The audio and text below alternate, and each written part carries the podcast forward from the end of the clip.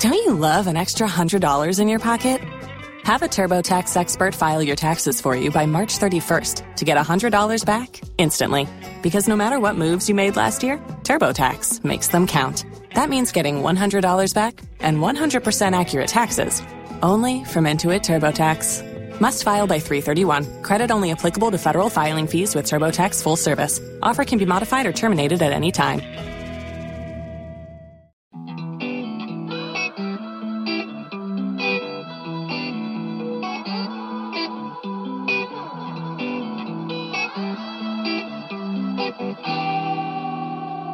Hello, yes, it's us. We're back after a small Euro hiatus. We're back in misery, though, as we have a full roundup of the international Reds in action at Euro 2016 in France and the Copa America in the US. We're mainly focusing on England. We couldn't really help it, could we, after an embarrassing exit, yet another one in our lifetimes, and Roy Hodgson resigns. We're recording this straight after the England game, so a little downbeat. Jack, after the season we've had with United, you don't think it could get worse? I mean... Some of those performances under Van Gaal were pretty shocking, and then something like this comes along with England. It does not been a great year for football. Who knew I could watch even more boring football at the Euros that I have suffered all season with watching Van Gaal? It's been terrible, in all honesty. I mean, that performance against Iceland was just disgraceful. Every single player was just awful, honestly. None of the United players have covered themselves in glory in any way, really. I suppose Rashford is the only one that hasn't done any damage to his reputation, but no, it's been a terrible tournament. Terrible tournament for every team, honestly. It's been so boring, all the games. There's been so few goals, but England especially has just been rotten, and tonight was just embarrassing. Well, we've had one really exciting game. We've had one game which you associate with tournament football. We've had one goal like that. Xherdan Shaqiri and perhaps Dimitri Payet's opener have been some magic moments. And the Portugal 3-3 against Hungary has been... That was an incredible match. I think it was 4 goals in 17 minutes after half-time. So we've had that one game, but you're right. Everything else has been pretty dull. I think there's been a huge amount of games that have been 0-0 at half-time. We will be focusing on the United players. That's our job, really. So, on the England game, Chris Smalling played the full 90 minutes. Wayne Rooney captained us, had one of the worst games of his England career. Some terrible misplaced passes. We'll talk about the whole tournament because we haven't recorded since the start of it. Rooney, in the early group games, was actually pretty impressive in midfield, but tonight against Iceland, a very poor display. First half was okay, but second half, before he got subbed off for Marcus Rashford, who had a brilliant 6-minute cameo, England's best player on the pitch, despite coming on for 6 minutes. Rooney was terrible. Some awful passes, misplaced, just lazy passes. Kept going with that diagonal ball that he loves, and it wasn't coming off. It probably came off once to Danny Rose on the left flank, but other than that, it was a bad night for Rooney, especially as captain, and he had to go over at the end and pick up the crying teammates on the pitch, young players like Dele Alli and stuff. Yeah, Rooney really, really didn't have a good game at all. Like you said, it's a shame because against Russia and Wales, Russia especially, he did actually play pretty well, to be fair.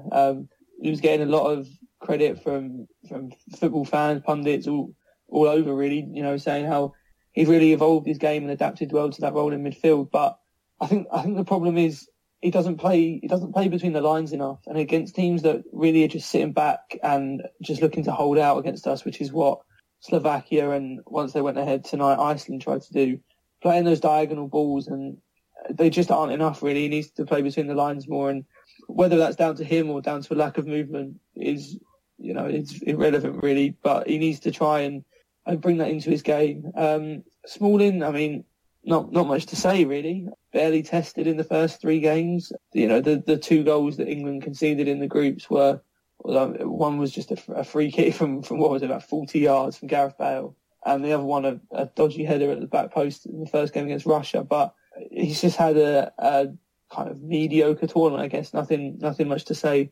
Like you said, Rashford came on, did really well, but has hardly got any minutes. Yeah, it's just not good really for the England United players. I think Smalling's done all right. He kept both Gareth Bale and Marek Hamšík quite quiet because Bale got the free kick. I think it was from a Rooney foul, actually. And then Joe Hart messed it up, as he messed up against Iceland. Not a good tournament for Joe Hart. And United's academy product, one of 13 or one of 12 or 13 at the tournament from United Academy, the most, just above La Masia of Barcelona. Tom Heaton was sitting on the bench as Joe Hart made two errors. Fraser Forster as well. I think Smalling's been okay because the Bale free kick, apart from that, the goal against Russia was a defensive error, and the two goals against Iceland were appalling, really. Really bad defending, but mainly from Kyle Walker. Smalling's done okay, but not tested hugely from teams who have mainly sat back. Marcus Rashford should have got more chance. I think he got stripped at 76 minutes against Iceland, and I think he came on at 85. So Hodgson just sat there waiting, assuming that England would score, not wanting to take a risk with Rashford despite us being 2-1 down to Iceland. Not much. It couldn't really get much worse from there. So I don't know why he didn't bring Rashford on, and then he comes out and resigns.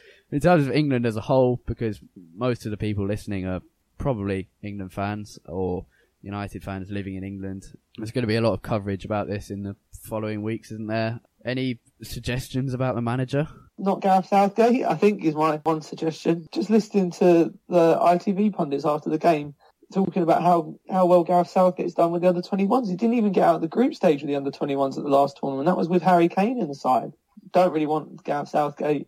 I would like to see Eddie Howe, but honestly, I have no reason to think, other than money, why would he leave the little project he's got going at Bournemouth, which he's being really successful in? Why would he leave that for the failed setup of the England team? Yeah, I do like Eddie Howe. I think he's a future England manager, but I wouldn't want him now just because I don't want to ruin his career now, like Steve McLaren ruined his with England, because I think it's a long-term issue in terms of grassroots. England have no identity. You know how Spain are going to play, even though that style of play has become a lot less incisive since Euro 2012, and people compare it to Guardiola's tiki-taka style, but Guardiola says he hates tiki-taka, and it's juego de posición is what Guardiola plays, and possession football is what Spain play, and they're just not incisive with the play, but at least you know how Spain are going to play, and they've had success with it. You know how Germany are going to play, efficiency. You know how Italy are going to play, defence, get on the counter-attack, and we saw that with Italy-Spain,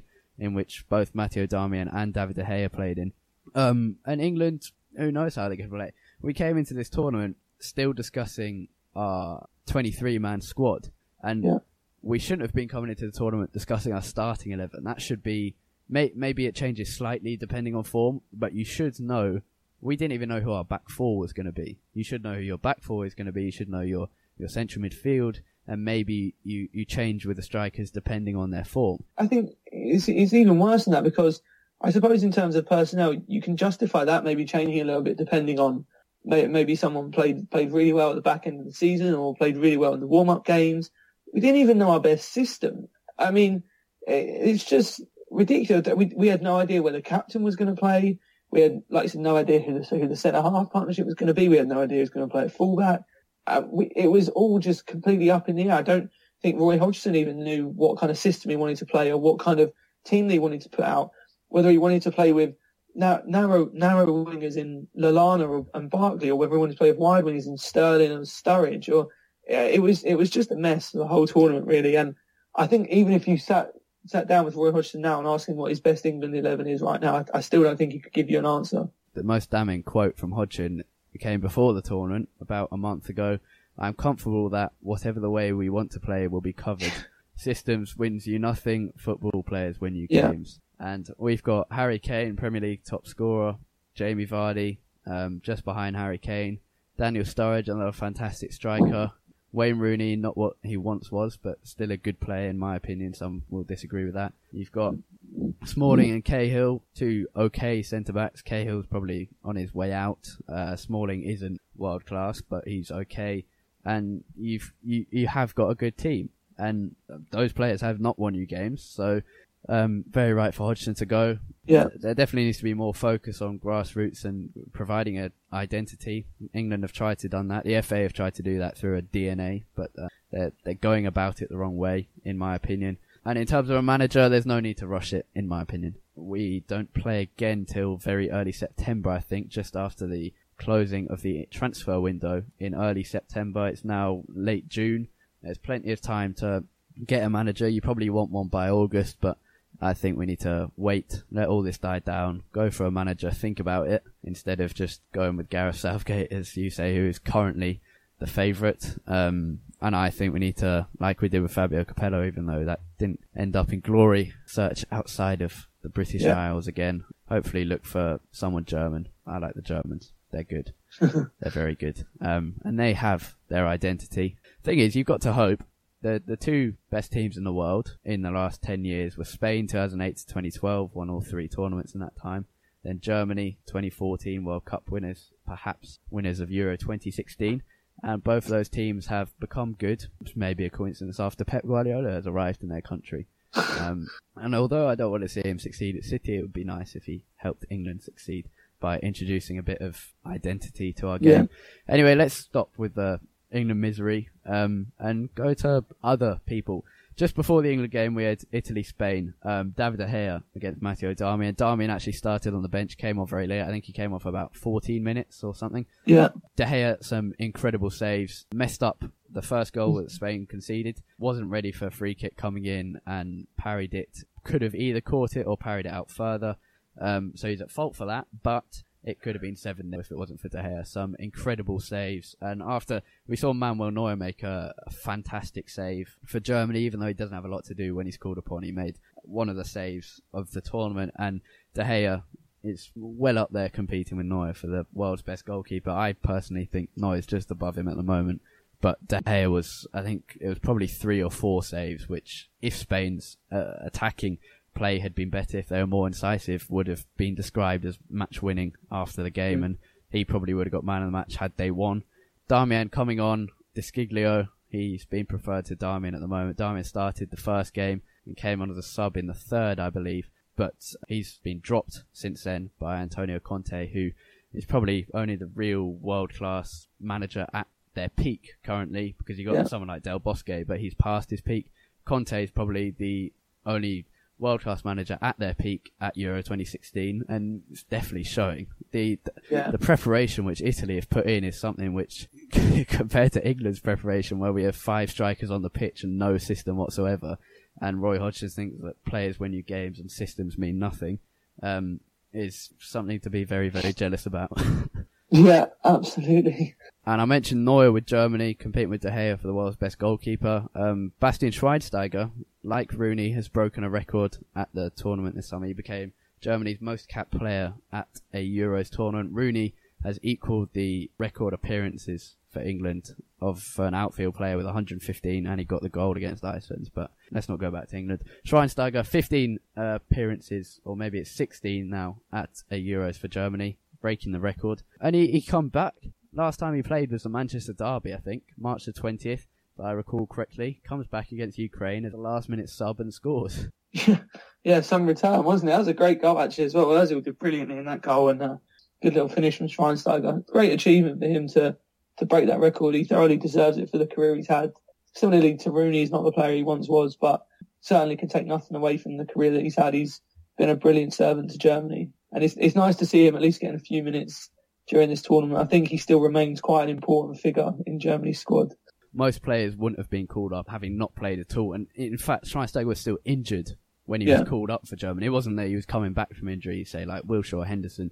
He was actually still injured, recovering from his injury. And he still got called up for Germany, which just shows his importance. And yeah, it's nice that he's getting minutes. It was slightly disheartening that he managed to run more in his celebration after scoring that goal than he has done for United all season. He ran the entire length of the pitch, first to celebrate with the coaches and then to celebrate with Manuel Neuer. I'm not quite sure what that was about, but hopefully we can see something like that. But yeah, it was a very good finish, actually. It was on the half volley, which is quite a difficult skill, probably about knee height, and he still managed to finish. Yeah. He's also played a few other games. He hasn't started yet, coming on as a sub. Hopefully he can continue to impress, because when he's come on, he's been good. And we do need, because we still need a midfielder, and there's been rumours about Paul Pogba. We won't talk about transfers in this episode. We may do in a future one. But Schweinsteiger, if he does get to a decent level of form, be like a new signing after his poor season in the first season. Yeah, absolutely. I think Schweinsteiger playing anywhere near his best, even if it was what we saw him in his last season at Bayern Munich, let alone what he used to be kind of 5 years ago or so, would be a massive, massive boost to our midfield. I think You know, like you said, there's been a lot of talk about Paul Pogba. I'm still not convinced that that's going to happen. But if we can get Schweinsteiger fit and playing to a decent level, it would be great to have him in midfield, because I think he's just such a calming influence in midfield. His experience really shows through in a lot of situations, especially when you're in a situation where you need to close out a game. I think the experience that he brings is vital sometimes. But we'll see. We'll see how he shapes up in pre-season and whether he can stay fit, because if he can't stay fit, I can't see Mourinho really tolerating him in the squad, even if he is a big influence off the pitch. Yeah, especially when Carrick's just signed a new contract. Maybe Mourinho will think, we've got one calming influence who can lead these young players. We don't need two in Carrick and Schweinsteiger. We'll just have Carrick instead. Belgium and Maran Fellaini. Fellaini hasn't played a huge amount. He started the first game and then he got dropped after that and has been coming off the bench, and he came off the bench in Belgium's 4-0 win against Hungary. Finally high scoring for Eden Hazard, who had an incredible game. He looks to be back to his best. One of the best matches we've seen from a single player in the tournament. He was truly brilliant and had a fantastic goal to finish it off. And Fellaini, it probably says something that he's even getting dropped by Mark Wilmots, who is an awful manager. Yeah. Belgium to face Wales in the quarterfinals. An odd lineup of quarterfinals. Poland, Portugal, Belgium, Wales, Germany and Iceland, France. I don't know what the odds were on to have that set up of the last eight in that Euro 2016. Just a quiet moment of depression there. Moving on to the hosts, France. They provided some excitement at least. Going down to Ireland and then coming back. Dimitri Payet with some fantastic goals. Antoine Griezmann is coming into his own after a dodgy start alongside Pogba, not shining in the first game but coming back after that. And a few United players, Anthony Martial and Morgan Schneidlin in that France team, while Patrice Evra, the man we love, one of United's biggest loves, one of everyone's biggest loves, just puts a smile on your face in this bad time. And Paul Pogba also playing, linked to United, former United player. So Evra and Pogba, former Reds. Martial has played a bit for France. Schneidlin has yet to come off the bench, an unused substitute in every game. Martial hasn't been great, and Didier Deschamps is now preferring Kingsley Coman. You saw it in the Ireland game, a 2-1 win over Ireland with former United player again, Robbie Brady, scoring the penalty. We'll move on to the academy players from United at the tournament in a second, but Robbie Brady scoring that penalty, he's from United. You saw it against Ireland. Deschamps brought on Coman rather than Martial to incisiveness and speed and hope for better attacks rather than Martial. So Martial's unlikely to get another chance in this tournament, I'd think, because he started the game against Albania and got taken off at half-time. His confidence looked pretty low. Yeah, absolutely. It seems like Deschamps has really lost faith in him. To be fair, didn't play great against Albania. I would have liked him to come on against Ireland, maybe get some sort of run out. But like you said, if Deschamps prefers Coman, then Martial unfortunately just has to accept that for now and hope that he maybe gets a chance if France are in a position where they need a goal or need to go all out for a win later on in the tournament. But hopefully his experience of being in the French squad at such a big tournament, especially as France now look likely to go deep into the tournament, hopefully will be good for Martial. But disappointing that he hasn't been able to get on the pitch more. Same story with Schneidlin as well. I thought he might get some more minutes than he has done, but again, it seems like Deschamps was kind of fallen out of favour with him. Obviously, now Conte is suspended for France's quarter-final after picking up a yellow card against Ireland, and I thought Schneidlin might be the one to replace him, but it seems as if Deschamps prefers Yohan Cabaye in that role. So it looks like Cabaye will start even ahead of Schneidlin, even without Conte. Well, yeah, France have such a plethora of midfield talent. You've got Pogba, Matuidi, Conte, Cabaye, Schneidlin, and then just above that you've got Griezmann and Payet. It's an unbelievable selection for Deschamps. Northern Ireland, one of the home nations who... You wouldn't think that the home nations going out first would include England and that Wales would be the only one left in the quarterfinal. England went out alongside Northern Ireland. Paddy McNair playing for Northern Ireland got a few chances. I think he came off the bench twice and started one game. Started the first game against Poland but got taken off at half-time. It was 0-0 at that point and then they conceded straight after half-time. So maybe a sign of things. For Northern Ireland, many United players in that squad. So you've got Mané, who's still at United. Then you've got Johnny Evans and Corey Evans, no relation, but both from United, set up Craig Cathcart as well, and Oliver Norwood and McCulloch. So what is that? 6 former or current United players in that Northern Ireland setup, I think, which is an incredible amount. And United with 12 academy products at the Euros, more than La Masia, more than anyone else. It always amazes me whenever United or England play, or any teams, I guess, really play, and you hear just so many sort of random players that you never really realised played for the United Academy, and they pop up and it's, oh, former Manchester United Academy player, former Manchester United player playing against the former club. So, and it's a testament really to how good the United Academy is at creating and breeding talent. Even if they don't go on to become a success at Manchester United, it really seems to prepare them well to go on and have successful careers elsewhere. And in the case of Northern Ireland, we must just have a really, really good Belfast scouting network. Yeah, the history is there, George Best. We've always had a good connection with Northern Ireland, and it just shows in that, because we brought Monair over at 15. I think we did the same with Evans, and I assume with the rest of them as well. We had 10 players from United going into the tournament, with 12 from the academy. Only 5 of those who are currently at United are going into the Euro quarterfinals. That's Anthony Martial and Morgan Schneidlin with France, Maran Fellaini with Belgium, they face Wales, Matteo Darmian with Italy, who face Germany, and Bastian Schweinsteiger in that Germany side to face off against Darmian. We've had goals from Schweinsteiger, assists from Darmian, goals from Rooney. Rashford became the youngest ever England player at a Euro tournament. Schweinsteiger became the most capped Germany player at the Euros. Rooney equalled a record with David Beckham of the most outfield appearances for England. De Gea kept a few clean sheets and made some incredible saves despite criticism against Croatia in that 2-1 loss. And then you go to the academy players. You've got Pogba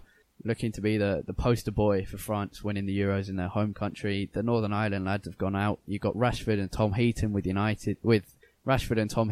England. Heaton didn't get a chance, but Rashford certainly made an impact, especially against Wales, which was a good England moment, a memorable one, which would have been fantastic if we weren't horrendously embarrassed by Iceland this evening. And you got James Chester with Wales and John O'Shea, good old John O'Shea, one of my heroes, John O'Shea, yeah, and Robbie Brady for the Republic of Ireland, who went out spiritedly against France. So in terms of the Euros, it's been some interesting games. The football fairy tales have gone on, at least, if we're trying to be positive.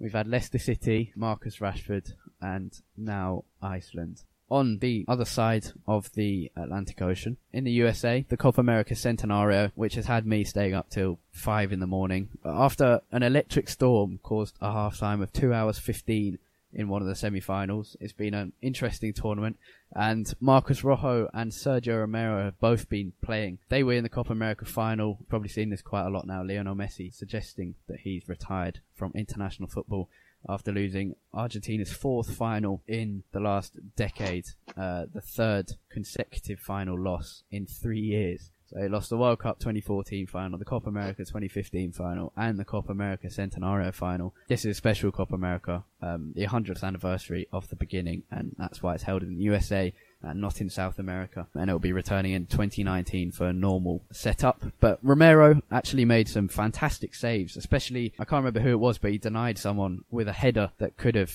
sent Chile in front, and he saved one of the Chilean penalties in the penalty shootout. Romero had quite a good game. Rojo, on the other hand, only had half a game after some crazy refereeing, saw 2 red cards and 5 bookings before half-time.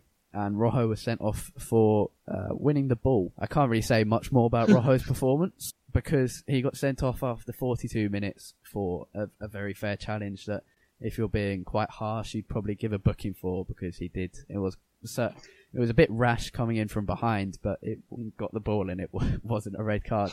So Romero and Rojo couldn't become the 4th and 5th Copa America winners who have played for United. We have a glamorous history in this competition. Would you like to know who has won the Copa America from United? Go for it. Well, first up we have Kleberson, United legend. What, Sebastian Veron won? No, he's not, but we do have someone even more glamorous than that. We have Anderson, the man who came after Kleberson and had Kleberson's name in his song, also won the Copa America. And then following that, we had Angelo Enriquez last year, actually. Yeah. Not quite as prolific in terms of his name. We bought him quite a few years ago now, and he looked to be one of the most exciting talents in our academy. and then he went on loan to Dynamo Zagreb, I think, and then we sold him. So those are our Copa America winners. We don't have any more to add to them. It's been a bit of a downbeat episode, but we are back. This is one of the concluding episodes of Series 1, and the other day we got past the 25,000 plays mark for all of our episodes, so thank you very much for your support. Don't worry, you don't have to support Ings, you can just support us. Jack, where can we find you on Twitter? At UTD Tait. And you can find me on Twitter at HarryRobinson64 and the podcast itself at UTD Weekly Pod, P-O-D. We'll have a few more episodes out, hopefully, before the end of Series 1. Hopefully some more positive news about transfers or something not as downbeat as the Euros. Well, transfers are looking up. Mkhitaryan, Ibrahimovic, possibly Paul Pogba, although I cannot quite get my head around that. And some smaller links with Adam Unas, who is playing, I think, for Bordeaux in Ligue 1 in France. So hopefully we'll have a few interviews with various journalists about Zlatan, Mkhitaryan, and possibly Paul Pogba, if this ridiculous prospect of paying 100 million for the player that actually left on a free does happen. If we make him the world's most expensive footballer, we'll try to get something on that as well. Before we finish Series 1, we should have a website coming out very soon. So thank you very much for listening. Thanks for staying with us after our month-long break from podcasting. But now England are out, we can focus on the real football club that we all support, Manchester United. Goodbye.